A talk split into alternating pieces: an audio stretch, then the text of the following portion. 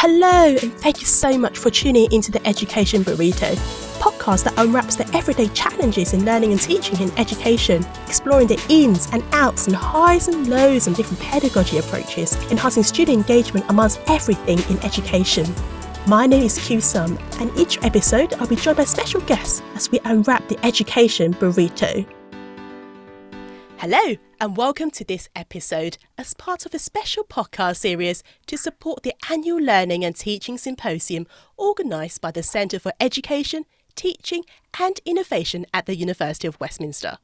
In this special summer 2022 series, I'll be chatting with some of the speakers who'll be giving us a flavour of their presentations and for you to have the opportunity to join in the conversations to find out more.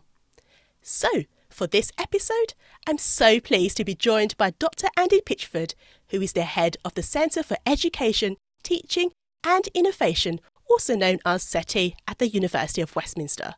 Andy, welcome to the podcast. Hi, Q. It's really, really great to be here. And this fulfills a personal ambition to sum into the education burrito because I'm a huge fan. It's great to be part of the process. Well, thank you for coming along, Andy. And the one of the reasons that I've invited you on today's episode is that you are organising this annual symposium. But before we get onto that, for those who don't know who you are, could you just give us a brief summary of what do you do at Westminster? Yeah, sure. So most universities have a central learning and teaching support unit. And normally that those teams of people that they might have individuals within them who've had a career in that space. Sometimes it's people who've come from other academic careers, often as teachers, but sometimes as researchers or from professional service areas. And anyway, the job of those units is to help teaching focused colleagues to develop their skills and enhance their work. We do lots and lots of things at Westminster, and it's a very, I think it's a really creative environment. But it's those two areas of work that these centres are most associated with. So, professional development of, of colleagues, and then helping to encourage colleagues to shape curriculum, but also things like teaching spaces and classrooms and VLEs, virtual environments, as well as physical ones. So, at Westminster, our unit is called CETI, the Centre for Education and Teaching Innovation. We've got a lovely team of 24, 25 people who work in various ways to support colleagues. And I'm, I've been here a year and it's a really lovely role, a very inspirational institution. And it's been really, yeah, lovely to start to understand it and see how we can start to share ideas and build on the great foundations there are here. That's great. That's fantastic. So, we are here to talk about the symposium. Yep. So, for those who are wondering about what this is, could you just share what is this annual Learning and Teaching Symposium at Westminster? Well, imagine a university of the past that had one one campus. Colleagues would see each other on a on a daily basis, share lunch, maybe eat and have refreshments with students, have lots of informal conversations.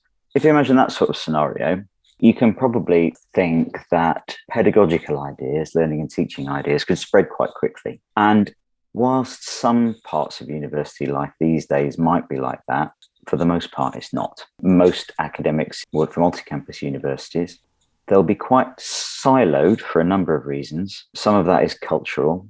So, the way that we work with different disciplines the way our education is oriented to specialisms in the UK means that we do get a bit closed. Sometimes it's difficult for us to look beyond our immediate subject area. Other educational systems are more broad and you might argue more liberal to an extent so that they look at a, a, sort of broader base of knowledge. But in the UK, we tend to be quite siloed with our knowledge and the way that we construct knowledge. And then the credit system in the UK means that we, so again, sometimes people think that this is a normal way to do things, but not realizing that it's actually been constructed at a particular point in time. We have modular systems. And again, that sort of encourages you to imagine knowledge as something that can be compartmentalized and, and stuck in one unit of learning. And you'll often hear these criticisms that students don't carry the learning from one module to the other, or that, you know, they, they sort of tick off a module and forget about it. And that rationalization and compartmentalization of knowledge is problematic. It's problematic for learning, but it's also problematic because as teachers and teaching professionals, we regard knowledge like that as well. We play a part in that packaging process. All of which means at a very simple level, we don't talk to very to each other very much. We don't share ideas very much. So, my role is to try to find ways to break through that and try to encourage more collaboration, more engagement, more discussion. And we can try and do that online and we can try and do that from through small scale events. But in my experience, the most effective ways of doing that are to have bigger, more celebratory events that pull lots of people together that are stimulating because they draw on many forms of knowledge and many approaches to teaching and can therefore be very stimulating, sometimes a bit uncomfortable because you might be hearing from somebody that teaches in a very different way to you or who facilitates learning in a very different way. But all of that is, I think, can create a very productive space for colleagues. So lots of universities run their own symposia or they run conferences that, that facilitate this need, but not all. I was really pleased when I when I came to Westminster to find that there was a symposium and we ran what appeared to be a very nice program last year. It was all online, understandably, but for so many reasons, it will be so lovely to get nice big group of colleagues together to enjoy some stimulating conversations, to have some discussions, and to start to think about not only things that we, we might change or that we might improve.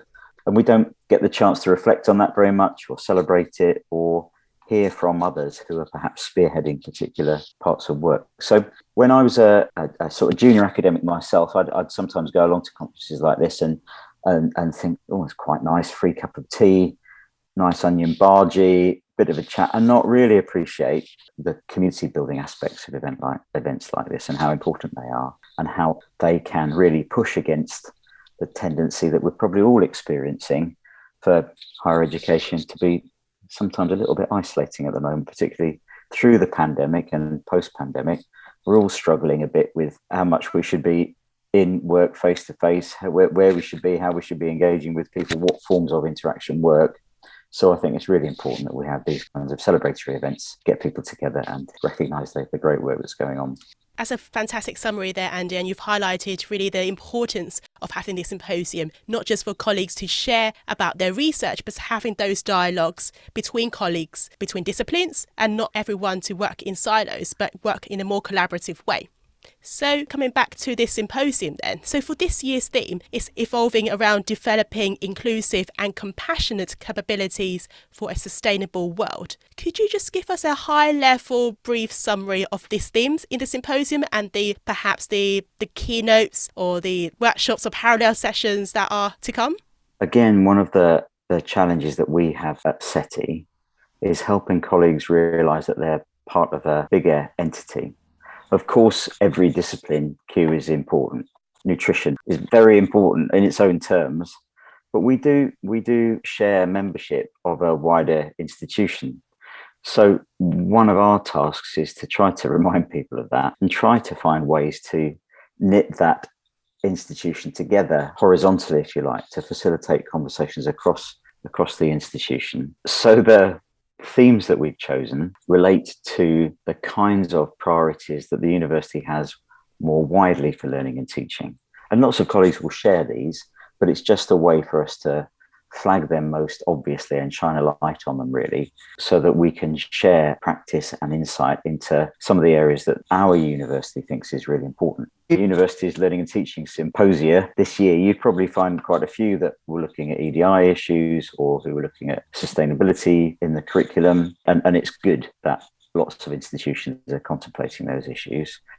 I think Westminster is a really distinctive institution and we hope that the themes for this event reflect that distinctiveness. So, yes, we'll be looking at inclusion and strategies to include learners from all backgrounds in the curriculum in various ways.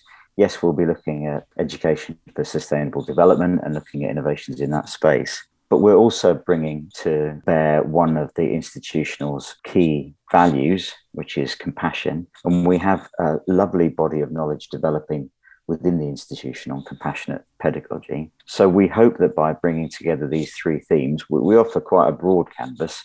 So, you know, lots of people in the institution will be able to present on those themes or be able to contribute to them. But we're also doing it in a way that reminds us of what is special about Westminster and, and, and how the values of the institution permeate the curriculum and affect how, how students learn as well.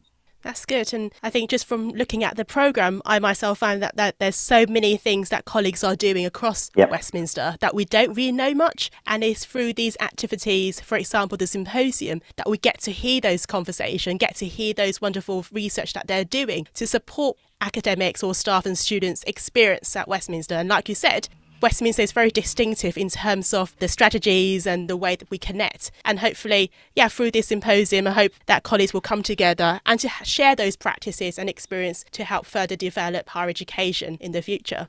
Well, it's, it's been so difficult, hasn't it, in the last couple of years because we, we've had to work in a different way.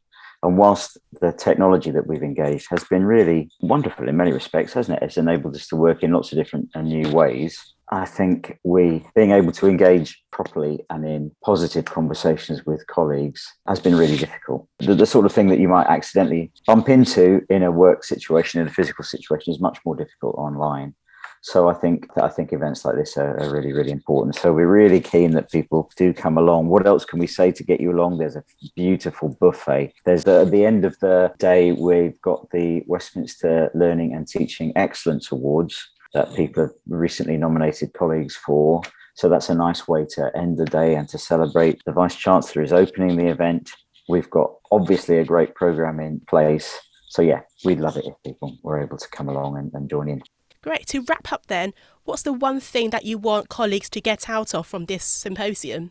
So we've got we've got four, I think, really stimulating and challenging keynotes. So Julie Hulme, more on inclusion and compassion. Doug Bourn from UCL will have a focus on sustainability.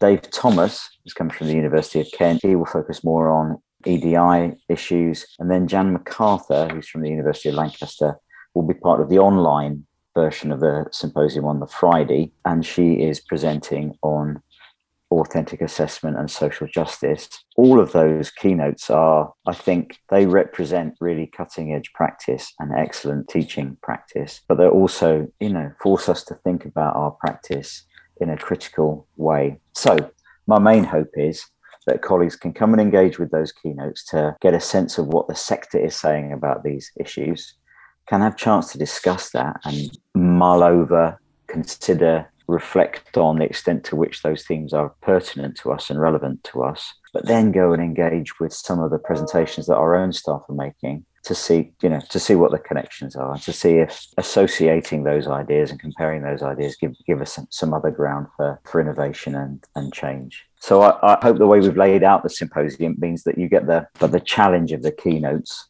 we then have an opportunity for colleagues to discuss that in quite an informal way. And then we have the local practice that is then sort of presented in that context. So I think I think the, the format should work really well. Lots of opportunity for conversations, lots of chances to bump into people you haven't seen for a long time, lots of chances to hear from people who are really inspirational and doing really wonderful things. So I think I think it, it promises to be a really a really special day.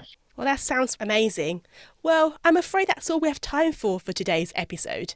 Andy, if people wants to contact you to have more conversations, how can they do so? So the program will be coming out this coming week, and that will be on our that will be coming to all users either through the CETI newsletter or actually through the vice chancellor's communications, which I think are this Friday. So I don't think you'll be able to avoid news of the symposium. The key thing is just clicking into the links to make sure you book in and make arrangements to come along. Great. I just want to say a big thank you to you again, Dr. Andy Pitchford, for joining us today and sharing the wonderful and amazing learning and teaching symposium that you're organising this year at University of Westminster. And for you listeners out there, do come back next time as I have another conversation with another speaker from this year's Learning and Teaching Symposium. Andy, thank you. Great. Thanks very much, Keith. Thank you so much for your time and tuning into the Education Burrito. Make sure to hit the subscribe button on whichever platform you're listening on and be sure to like it and share it on social media, tagging us at the hashtag the Education Burrito. If you have enjoyed our chat today and fancy coming onto the show, no matter as a student or member of staff, do drop us a message as we unwrap learning and teaching in the Education Burrito.